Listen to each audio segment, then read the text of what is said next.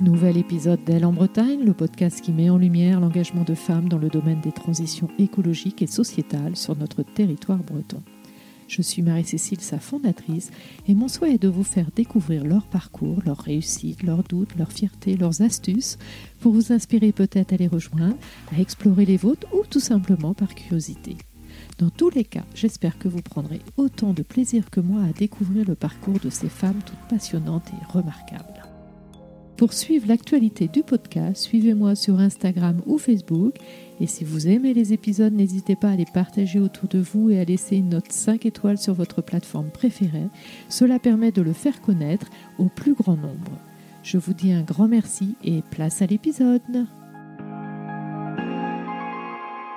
Bonjour à toutes et à tous. Aujourd'hui, je suis dans le tout nouveau studio du Club de la Presse de Bretagne et j'accueille Caroline Vivant, cofondatrice du site lecaba.fr. Il s'agit d'un site pour guider les consommateurs vers des comportements et achats éco-responsables. De plus en plus de personnes ont envie de mieux consommer mais ne savent pas toujours par où commencer et trouvent, c'est vrai, cela parfois très compliqué. C'est pourquoi le CABA se propose de les accompagner au travers de conseils pratiques, tutos et de comparatifs. Électroménager, cosmétiques, alimentation, vêtements, tout y passe. Par ces temps d'inflation qui mettent à mal le pouvoir d'achat des ménages et de discours sur la sobriété, le CABA.fr est providentiel. Donc Caroline va nous raconter tout cela, son parcours avant le CABA, sa genèse et en quoi cela consiste exactement, car je pense que nombre d'auditrices et d'auditeurs sont comme moi très intéressés. Bonjour Caroline, ravie de t'accueillir et comment vas-tu? Bonjour Marie-Cécile, je vais très bien, je suis ravie d'être là aujourd'hui et de pouvoir euh, parler un peu du cabas, de la sobriété, de tous les sujets que tu viens très euh, gentiment d'introduire. Parfait, parfait. Alors pour faire déjà un peu plus ample connaissance, peux-tu nous dire qui tu es? Qui je suis? Je suis Caroline Vivant, euh, j'ai 40 ans. Euh, j'ai trois enfants. Je vis à Dinard, en Bretagne, donc euh, depuis, euh, depuis peu, depuis la rentrée dernière, donc un peu plus d'un an. Voilà, c'est un projet de vie. Nous vous arrivons de Paris, de la région parisienne, et on s'est installé en Bretagne. Et je travaille bah, entre Dinard chez moi et Paris sur le projet Le Cabas. Très bien. Et au préalable, que faisais-tu Alors, j'ai déjà pas mal euh, changé de, voix, puisque euh, à l'origine, j'étais euh, journaliste. Enfin, moi, c'est vraiment ce que j'ai voulu faire d'ailleurs dès que. Enfin, déjà quand j'étais tout petite, d'être journaliste. Et donc, effectivement, après mes études, j'ai fait une école de, journalisme et j'ai travaillé en radio pendant quelques années comme présentatrice des journaux à la radio principalement. Fait un petit peu de presse écrite aussi. Enfin, voilà, toujours dans l'information. Et c'est un peu le fil rouge je pense d'ailleurs un peu de, de ma vie professionnelle jusqu'à aujourd'hui, c'est d'informer et de rendre les choses claires et compréhensibles euh, pour tous. Euh, voilà, et après j'ai fait ça plutôt dans le cadre d'un. J'ai travaillé dans une agence de communication, mais où là aussi j'étais vraiment sur les contenus, sur la partie éditoriale. Et après j'ai intégré la fondation Apprenti d'Auteuil, qui est une fondation pour les jeunes en difficulté, dans laquelle j'ai travaillé euh, plus de huit ans avec énormément de plaisir. C'était voilà une, je trouvais ça super d'être sur un projet qui avait euh, du sens. Et euh, d'être là pour donner la parole aux jeunes en difficulté dans les médias et, dans les, pages des supports que nous on pouvait avoir dont je m'occupais, voilà, c'était une belle mission. Et finalement, j'ai décidé d'entreprendre et de lancer le CABA. Donc, de salarié, tu as souhaité devenir entrepreneuse. Pourquoi? Comment? Bah Oui, alors où, j'ai presque envie de dire de redevenir, parce que finalement, pendant mes premières années de journaliste, j'étais euh, ce qu'on appelle pigiste ou freelance, euh, principalement, pas tout le temps, mais avec beaucoup quand même de travail en autonomie, euh, enfin une vie qui n'était pas une vie de salarié, on va dire, classique. Mais bon, c'est différent de faire ça à 23 ans, quand on est sans, sans obligation, on va dire, et de se lancer dans l'entrepreneuriat à 38 ans avec trois enfants. Donc, effectivement, euh, j'ai pesé pas mal ce, choix, j'ai bien réfléchi, euh, mais ça faisait assez longtemps que ça me titillait. Je m'étais toujours dit, mais en fait, moi, j'aime bien les projets, j'aime bien entreprendre, j'aime bien organiser, j'aime bien euh, voilà, lancer quelque chose, faire grandir et tout. Donc, bon, bah, la, création d'entreprise, ce serait quand même une voie intéressante à, à, explorer. Voilà, donc j'avais cette envie assez forte. Et comment es-tu arrivée jusqu'au CABA Tu as testé plusieurs idées, il me semble. Bah oui, alors j'ai eu toute une phase un peu justement de réflexion autour de la reconversion et euh, effectivement on avait beaucoup, euh, enfin j'ai fait plein de rencontres dans le cadre d'un podcast qui n'existe plus euh, aujourd'hui mais qui s'appelait Des chefs dans le Larzac. Donc moi j'avais ta place on va dire et je posais des questions à des femmes. Donc c'est drôle d'ailleurs de se retrouver de l'autre côté aujourd'hui sur leur reconversion et sur leur choix de reconversion. Parce que moi justement j'étais dans un moment où je me disais mais j'ai très envie d'entreprendre mais dans quelle direction? Alors je sentais que, euh, on va dire, la transition écologique que moi j'étais en train de vivre à titre plus personnel était quand même un bon sujet pour, euh, pour chercher mon, domaine euh, d'activité, mais j'avais envie d'explorer plein de choses. Et donc j'ai multiplié, grâce à ce, blog et, et, ce podcast des chefs dans le Larzac, j'ai multiplié des rencontres pendant un an, je crois à peu près. Et donc là, je suis passée, bah, j'ai voulu être boulangère quand j'ai interrogé une boulangère, j'ai voulu me lancer dans la mode quand je rencontrais une créatrice de mode euh, et ainsi de suite. Donc j'ai eu envie de tout faire. J'ai fait plein de rencontres géniales, mais euh, j'ai quand même décidé que j'allais aussi rester sur ce que je savais faire, ce qui m'animait depuis toujours, qui était quand même, encore une fois, d'informer, euh, de communiquer, d'expliquer, et que c'était ça que, que je savais faire, mais que j'allais juste le faire pour mon projet et pour un projet qui me tenait en cœur et qui avait du sens, qui était comment aider les consommateurs à changer leurs habitudes de vie euh, pour euh, adopter des gestes plus écologiques et une consommation aussi plus, plus responsable. Alors par rapport à ça, c'est vrai que, comme je le disais aussi dans l'intro, euh, plein de gens veulent changer leurs habitudes et c'est encore plus vrai et ça le sera encore mm. plus là dans les on va même dire dans les semaines à venir mais c'est cher c'est compliqué et c'est très chronophage Mm. Alors c'est là où justement l'idée du cabas peut apporter quelque chose. Bah, c'est vraiment de, ça a été le point de départ de notre réflexion avec Clérane Coria, qui est mon associée euh, pour le cabas, qui elle, elle avait déjà commencé en fait à mettre en place un un projet autour des épiceries bio, du local, du vrac, etc. C'est une amie euh, commune en fait qui nous a mis en relation toutes les deux en disant mais j'ai l'impression que vous avez un peu la même envie, le même projet chacune de votre côté. pour la petite histoire, on était censé déjeuner ensemble pour la première fois euh, le 16 mars 2020, qui est le jour du confinement. Donc en réalité, on a commencé à travailler ensemble à la même date, mais on ne s'est rencontrés en vrai que deux mois et demi plus tard. Voilà, mais, euh, mais tout de suite, on s'est dit effectivement, on a la même envie de faciliter la consommation responsable. Parce que notre constat partagé à toutes les deux, c'était, en fait, incroyable, mais aujourd'hui, alors que tout le monde nous dit qu'il faut être écolo, qu'il faut faire attention, qu'il faut consommer autrement, qu'il faut acheter du Made in France, etc., etc., la réalité, c'est qu'en fait, c'est quand même dix fois plus facile d'entrer dans un Zara, de prendre un vêtement qu'on peut en plus pas payer très cher, que de consommer responsable. Et c'est la même chose, c'est plus facile d'aller au supermarché que de se faire livrer un panier euh, bio, par exemple. Enfin, voilà, il y a vraiment cette idée que la consommation responsable, c'est un effort, c'est compliqué et ça prend du temps. Et donc nous, avec Cléra, on faisait l'expérience un peu dans nos vies euh, personnelles de se dire non mais en fait on passe des heures à faire des recherches sur Internet le soir pour trouver euh, la boîte à goûter euh, parfaite de nos enfants qui est en plastique recyclé, à trouver des baskets qui soient pas faites dans n'importe quelle matière et qui viennent pas de l'autre bout du monde. Enfin voilà, on passe un temps fou à chercher ça. Et là on s'est dit mais en fait il faut qu'on partage le fruit de ces recherches. En fait, on a besoin de partager ça et de donner des clés et des outils hyper simples pour que les consommateurs puissent euh, consommer responsable de façon aussi facile que ce qu'ils faisaient jusqu'ici. Voilà. Et c'est vraiment l'idée du cabas. Ça a été un petit peu votre moteur, l'expérience aussi que vous en avez eue, et après, bah, comment vous avez procédé? Alors, comment on a procédé? On a décidé en fait que le cabas, le site lecabas.fr, allait devenir le, euh, le super comparateur des alternatives éco-responsables. Donc, le principe du cabas, pour être un peu euh, concret, c'est que finalement, que vous cherchiez un shampoing solide, on va dire, un matelas, une banque, une paire de baskets, un jean, de la lessive ou du maquillage, vous allez sur le cabas, vous tapez ce mot que vous cherchez et vous allez tomber sur un comparatif où nous avons réuni uniquement des alternatives éco-responsables. Donc vous allez trouver en gros quelque chose de mieux, de plus vert que ce que vous achetiez jusqu'ici.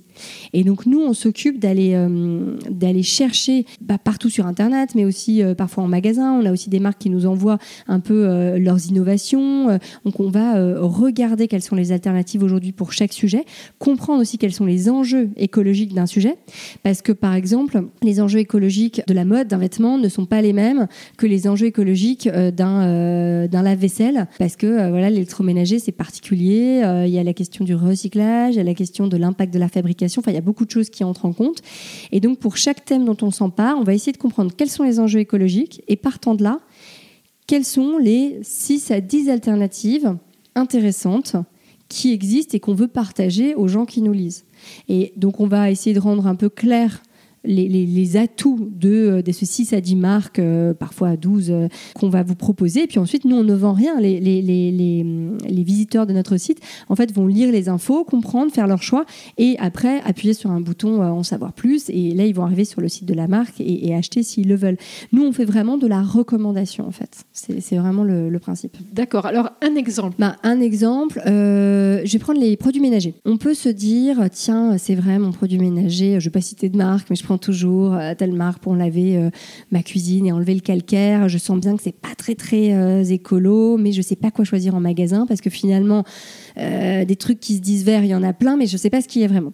Nous, si on va sur le site, on va trouver des solutions pour des produits ménagers. On a poussé un peu plus loin, c'est-à-dire qu'on a vraiment sélectionné des marques pas juste qui se disent vertes, parce que notre ennemi est un peu le greenwashing dans tout ça, mais des marques qui ont une déjà qui vont être labellisées. Donc typiquement sur les produits ménagers, tout sera labellisé EcoCert, par exemple, qui est un label très exigeant euh, sur les produits euh, bio. On aura cherché les euh, produits qui ont les compositions les plus sobres possibles. Le problème des produits ménagers, par exemple, c'est que souvent on a des compositions à 25 lignes.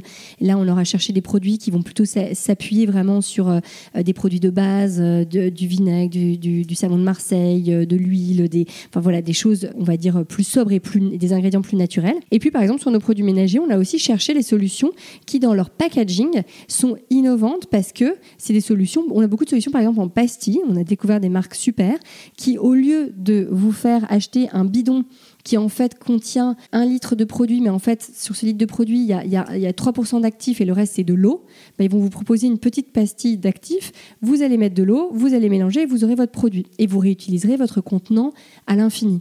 Voilà, c'est typiquement une innovation et c'est ce genre d'alternative que nous on va chercher et présenter. Donc finalement, ça existe, ces alternatives. Ah mais oui, mais ça existe et il y en a plein et c'est ça qui est fabuleux. Alors moi, je me lasse pas parce que finalement, sur n'importe quel sujet, le produit ménager comme ça, on se dit pas euh, que c'est un produit euh, forcément euh, euh, super euh, rigolo à découvrir ou sympa. Et en fait, il y a plein d'alternatives. Et ce qui est merveilleux, c'est qu'en ce moment, il y, a, y, a, quand même un boom des alternatives éco-responsables.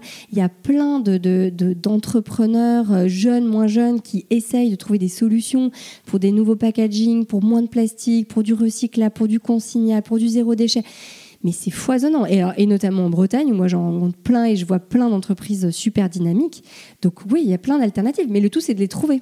Mm. Et nous, on est là pour les trouver et les proposer aux consommateurs en mouvement. Après, on est plutôt des super consommateurs. Donc en fait, c'est juste qu'on fait ce que les gens n'ont pas le temps de faire lire entre les petites lignes, aller euh, vérifier euh, euh, une info, parce que très souvent, en fait, quand il n'y a pas écrit que c'est en France, par exemple, que c'est fabriqué en France, c'est souvent que c'est pas en France, mais nous, on va leur demander si, si l'info n'est pas donnée, on va essayer de, de le savoir. voilà, et en fait, essayer de... Nous, on va chercher toutes les infos que les gens n'ont pas le temps de chercher et on va les rendre claires pour tout le monde. Voilà. D'accord. Et par rapport à ça, euh, est-ce que euh, ce sont des produits de niche ou est-ce que parmi les grandes marques, ça y est, elles s'y sont mises également? Alors, des grandes marques s'y sont mis. Il y a des grandes marques sur lesquelles, par exemple, on a un, comparatif des vélos électriques. On a des vélos Décathlon parce que, en fait, ça reste un prix abordable, euh, qu'ils ont des processus de fabrication qui sont euh, tout à fait euh, intéressants et que c'est une entreprise qui est engagée sur plein de points. Elle avait toute sa place. Après, nous, on a, ça c'est un peu notre petit, notre envie aussi, c'est que on préférera toujours mettre en avant, on va dire, un peu les challengers quand même. Et les petites marques, parce qu'on a aussi envie d'être une vitrine d'exposition pour tous euh, ces entrepreneurs, euh, toutes ces petites marques dont je vous parlais. Donc, on va toujours privilégier ça. Après, on essaye dans nos choix d'être large aussi en termes de prix. Parce que là, aujourd'hui, plus que jamais, on sait que le prix, c'est un, une vraie euh, question et c'est normal. On sait aussi que très souvent, euh, les produits verts euh, sont plus chers. pas toujours, on pourrait y revenir, mais en tout cas, c'est souvent le cas. Et donc, nous, on essaie vraiment d'avoir un panel de prix un peu large. Donc, peut-être voilà, qu'on aura quand même un premier prix, enfin un, prix abordable. Parce que, par exemple, si je prends un t-shirt, si on met que des t-shirts à 75 euros, personne ne le fera. Alors qu'en fait, il y a des marques qui proposent des t-shirts en coton bio, voilà, faits dans des conditions acceptables à 25 euros. Bon, bah, moi, je vais, je vais, je vais, je vais en parler parler de cette marque-là aussi. Oui, et puis le fait aussi de mettre en avant des, ceux qui, les challengers, c'est aussi une façon d'inciter les grandes marques à s'y mettre aussi. Bah, exactement, oui, tout à fait. Mmh. Et comment, euh, quel accueil vous avez? Par rapport peut-être aux grandes marques ou alors, euh, j'imagine les, les, petites sont très intéressées parce que vous êtes devenu mmh. un petit peu une vitrine aussi pour eux, mais par rapport aux grandes marques, vous êtes en relation avec eux, elles viennent vers vous, euh, comment ça bah, Ça arrive effectivement qu'on soit contacté pour être référencé, que des, que des grandes marques, ou de, enfin, même sans être des grandes marques, des marques qui ont vraiment pignon sur rue nous contactent pour être référencés.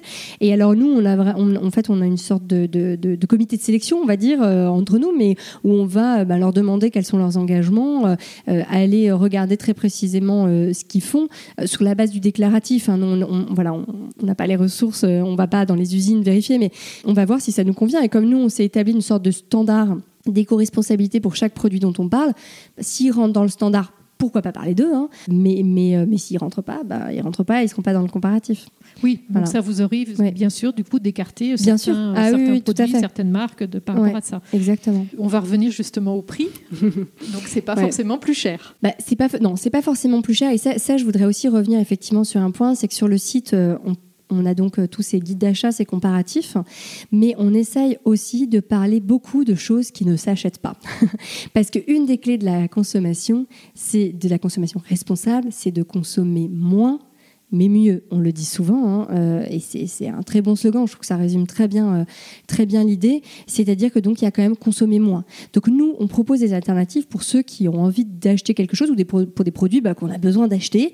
Euh, voilà. Après, on parle énormément sur notre site et ça, j'insiste beaucoup de la seconde main, du reconditionné, de comment fabriquer soi-même. Donc par exemple, le produit ménager dont je parlais tout à l'heure on a aussi des tutos pour fabriquer et des recettes pour fabriquer son, son produit ménager.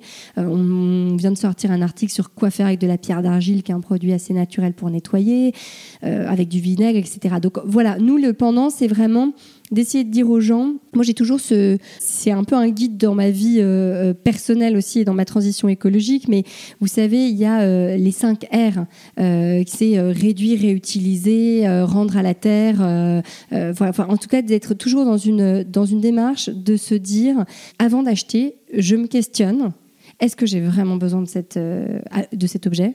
Deux, si j'en ai vraiment besoin, est-ce que j'ai un autre moyen de le trouver que de l'acheter? Donc par exemple, euh, me le faire prêter, le faire moi-même, voilà, euh, demander à mon voisin, Trois, si je dois vraiment l'acheter, est-ce que je peux l'acheter de seconde main plutôt que neuf? Et quatre, bah, si je dois vraiment l'acheter, bah, à ce moment-là, je vais sur le cabas et je cherche une alternative qui soit éco-responsable. Donc, comme tu dis, c'est pas forcément plus cher et au contraire, des fois, on ne dépense rien. Voilà, c'est ça que je voulais dire. Effectivement, on dépense, euh, parfois, on dépense rien parce qu'on fait soi-même et aussi parce que le marché est en train de s'ouvrir. C'est-à-dire qu'aujourd'hui, les, les marques vertes se démocratisent et tant mieux parce que de plus en plus de consommateurs ont envie de s'acheter des, des, euh, des produits plus euh, éco-responsable. Donc en fait, il y a de plus en plus de marques, le marché est de plus en plus foisonnant et les prix baissent et, et, on va dans le bon sens.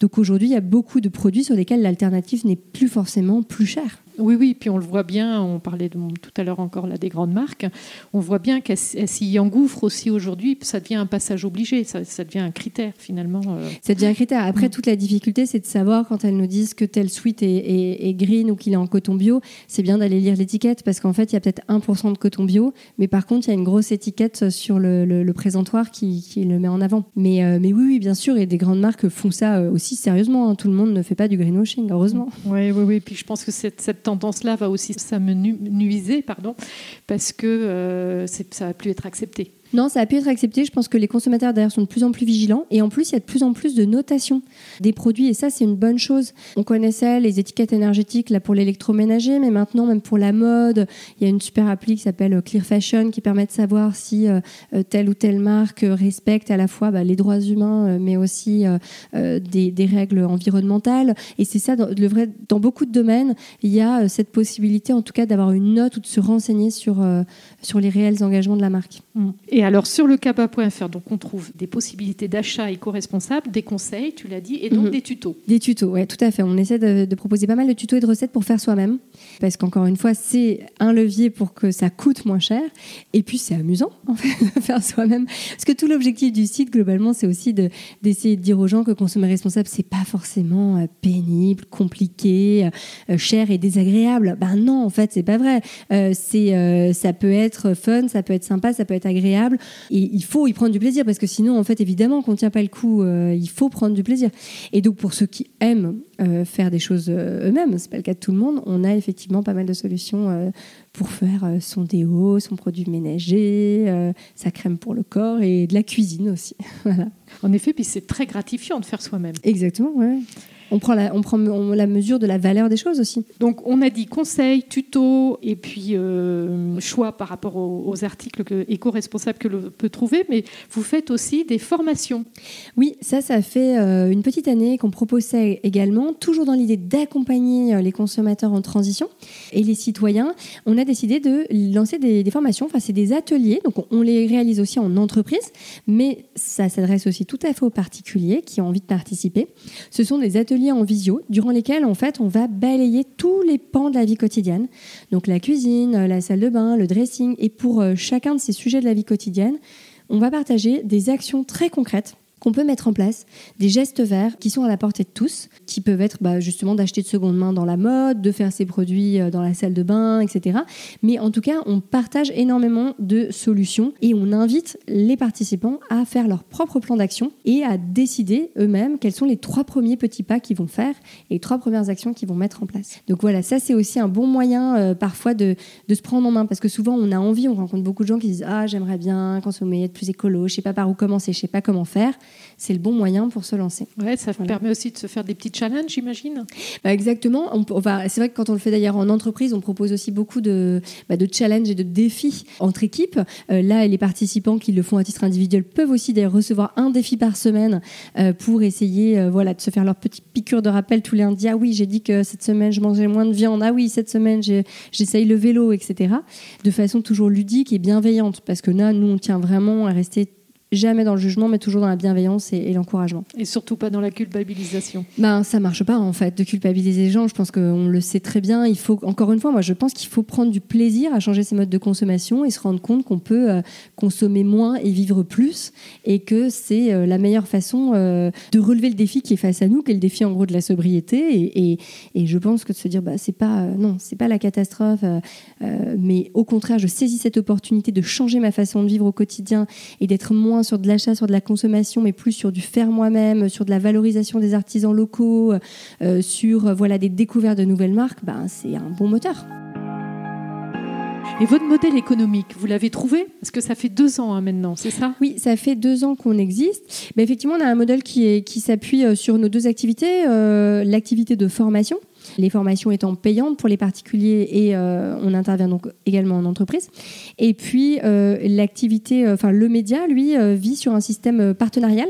Donc euh, le système, c'est que euh, alors aucune marque ne paye pour être euh, référencée. Ça c'est très important pour nous parce que le but c'est vraiment qu'on établisse nos comparatifs de façon indépendante en faisant nos propres recherches. En revanche, une fois que le comparatif est en ligne, on propose aux marques qui y figurent, si elles le souhaitent, d'avoir une visibilité supplémentaire, qu'on parle un peu plus avant de leurs engagements, qu'on les mette en valeur, puisque on sait déjà qu'elles remplissent nos critères puisqu'elles sont dans nos, dans nos comparatifs. Très bien, en effet, c'est une bonne logique tout, tout du long du Qu'est-ce qu'on peut dire aujourd'hui de façon à ce que ce soit peut-être aussi une, que chacun ait une impulsion, peut-être de façon euh, trouver un petit peu pourquoi je fais ça?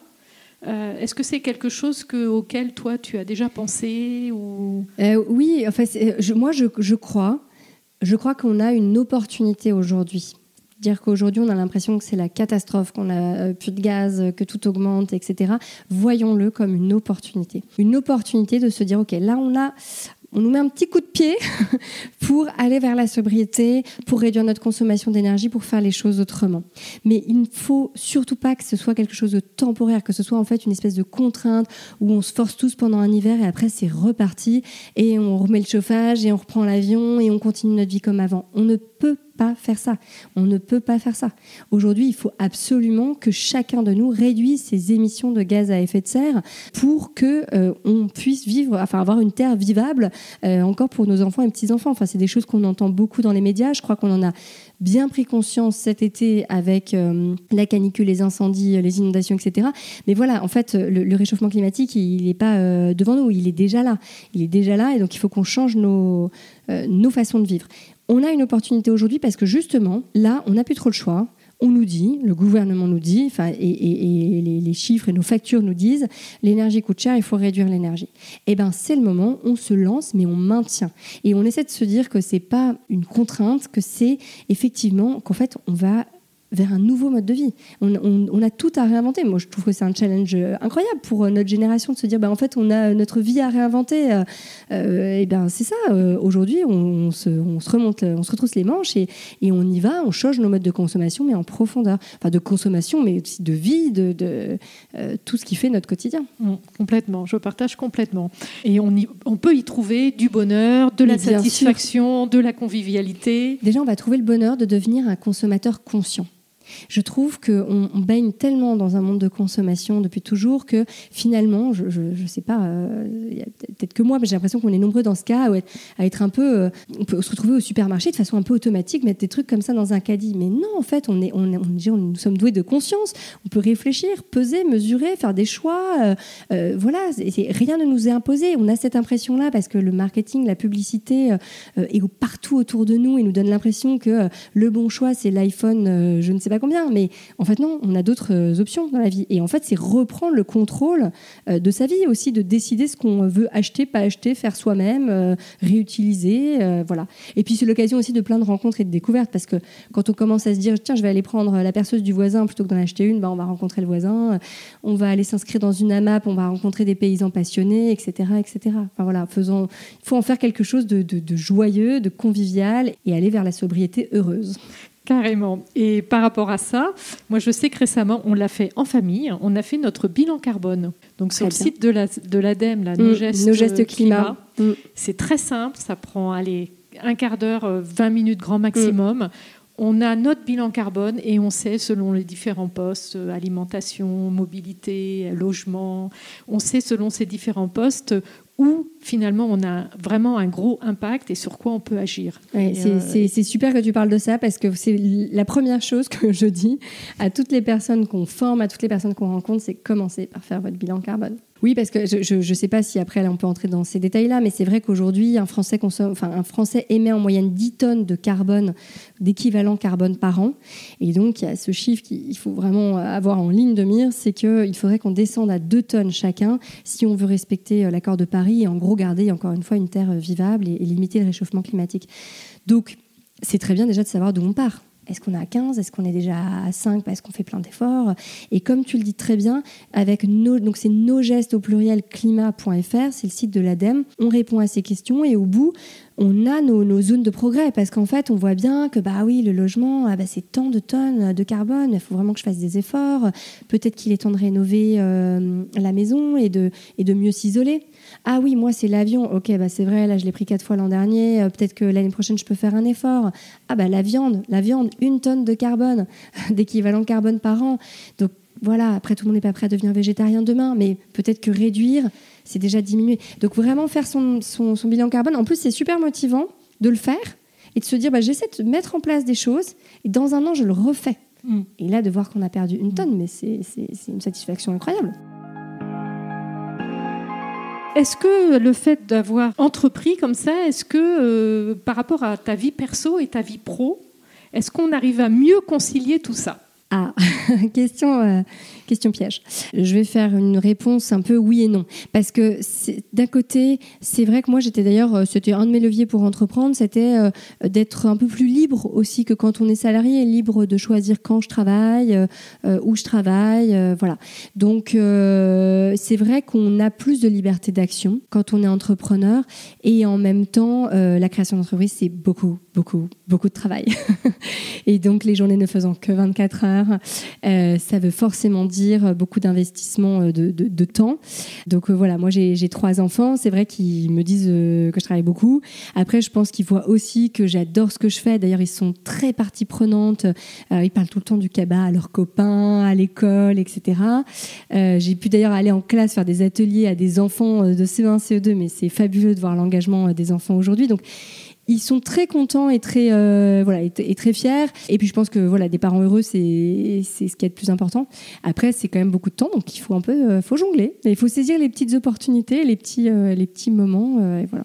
Et vous avez des projets ou non ça va continuer ça va suivre son cours. Ça suit son cours. On n'a pas de. Enfin, nos projets majeurs, c'est effectivement de développer euh, le site, qu'il y ait de plus en plus de, personnes qui viennent euh, sur le site et qui l'utilisent. Moi, j'ai vraiment envie que les gens euh, l'utilisent. Encore une fois, en fasse un outil du quotidien pour savoir ce qu'ils veulent acheter. après, je crois beaucoup dans les formations qu'on est en train de développer en entreprise parce que je sens quand même là, depuis quelques mois, qu'il y a une, il y a quelque chose quand même. Il y a un frémissement. Je crois que quand même les gens sont en train de réaliser que, encore une fois, le réchauffement climatique est déjà là et qu'il faut qu'on se retrousse les manches et que les entreprises, de plus en plus nombreuses, euh, nous appellent en disant voilà, on a envie de sensibiliser nos collaborateurs, on a envie de comprendre ce qu'on peut améliorer au bureau, euh, chez, chez chacun d'entre nous. Et donc là, on, travaille beaucoup là-dessus et ça, c'est ouais, vraiment un peu notre moteur aujourd'hui, c'est de se dire est-ce qu'on va aller convaincre euh, dans ces entreprises un maximum de collaborateurs de, de changer leur façon de faire. C'est vrai que c'est une très bonne tendance actuellement dans les entreprises. on va dire la sphère privée a déjà été investie quand même pas mal. Et là, on s'aperçoit en effet que la sphère entreprise, et comme on est à la fois des particuliers et à la fois des salariés, exactement. tout ça va se rejoindre. Bah exactement. Et puis en plus, il y, a des points de convergence parce qu'en fait, euh, les éco-gestes qu'on peut mettre en place au bureau, c'est quand même des éco-gestes qu'on met beaucoup en place chez soi. Donc ça nous permet, euh, dans le cadre des entreprises, d'aller toucher des collaborateurs qui sont peut-être très loin des sujets écologiques. Euh, et ben finalement, l'entreprise va être le, moyen d'aller atteindre ces gens-là et de les convaincre qu'ils peuvent eux aussi agir. Parce que souvent, les gens ont l'impression qu'en fait, euh, ils peuvent rien faire, mais si. Et, à l'inverse, en fait, voilà, les, les éco-gestes de la maison, on peut les transposer au bureau, etc. Donc, euh, effectivement, euh, c'est un levier de sensibilisation important. Oui, parfaitement. Et c'est le rôle de l'entreprise, je crois que c'est vraiment une de ses missions aujourd'hui. C'est clair, on parle d'entreprise à mission. voilà, et d'ailleurs, oui, dans nos projets pardon, passés, nous venons de devenir entreprise à mission.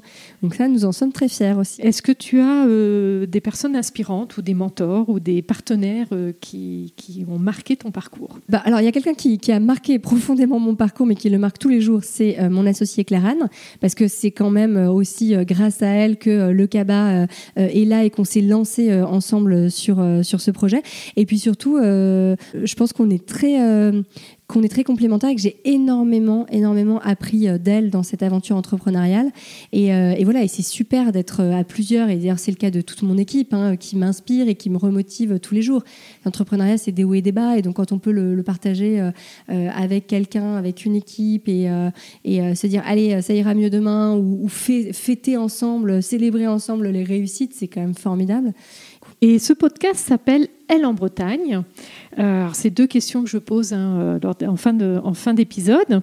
Euh, quels seraient les messages, conseils que tu aimerais dire aux femmes qui nous écoutent? Alors, je ne sais pas si j'ai des conseils à, donner, mais bah, les messages, les messages sur je vais dire sur l'entrepreneuriat, parce qu'on en parlait, sur l'entrepreneuriat des femmes, qui est quand même un concept en soi, c'est-à-dire qu'entreprendre quand on est femme, c'est quand même pas la même chose que quand on est euh, un homme, je, crois. Euh, surtout si on a une vie de famille, on parle un peu de l'équilibre vie pro, vie perso. Moi, la conclusion que je suis en train un peu de tirer là de cette première année en Bretagne, c'est que je crois qu'elle m'aide, si le fait de vivre en bord de mer, j'ai la chance d'habiter au bord de la mer, ça m'aide à saisir les petites opportunités dans des quotidiens qui sont très chargés de, mères et d'entrepreneurs, de se dire, bon ben tiens, allez, la marée est haute, il y a du soleil, je fonce et, je vais à la plage même si c'est une demi-heure ou euh, voilà j'ai un petit créneau, je vais aller chercher mes enfants à l'école aujourd'hui euh, parce que euh, parce que je peux le faire et parce que je, je je, m'offre cette possibilité là maintenant. voilà, c'est de savoir saisir les opportunités dans des quotidiens qui sont qui sont très chargés. Je pense que les femmes ont tendance un peu parfois à s'oublier à oublier qu'elles qu'elles ont le droit aussi de se prendre un petit break, un petit moment de plaisir et et voilà, je crois qu'il faut euh, s'accorder ces moments-là, c'est important. Et toi qui arrives en Bretagne, est-ce que tu, es bretonne d'origine ou pas forcément? Non, amoureuse de la Bretagne depuis très très longtemps. Et voilà, un vieux projet avec mon mari de venir s'installer en Bretagne. Donc voilà, nous y sommes. Pour toi, que, représente justement la Bretagne? Bah, Pendant très longtemps, c'était les vacances et maintenant, euh, c'est euh, la vie de tous les jours et je, je, je, me, je me, régale.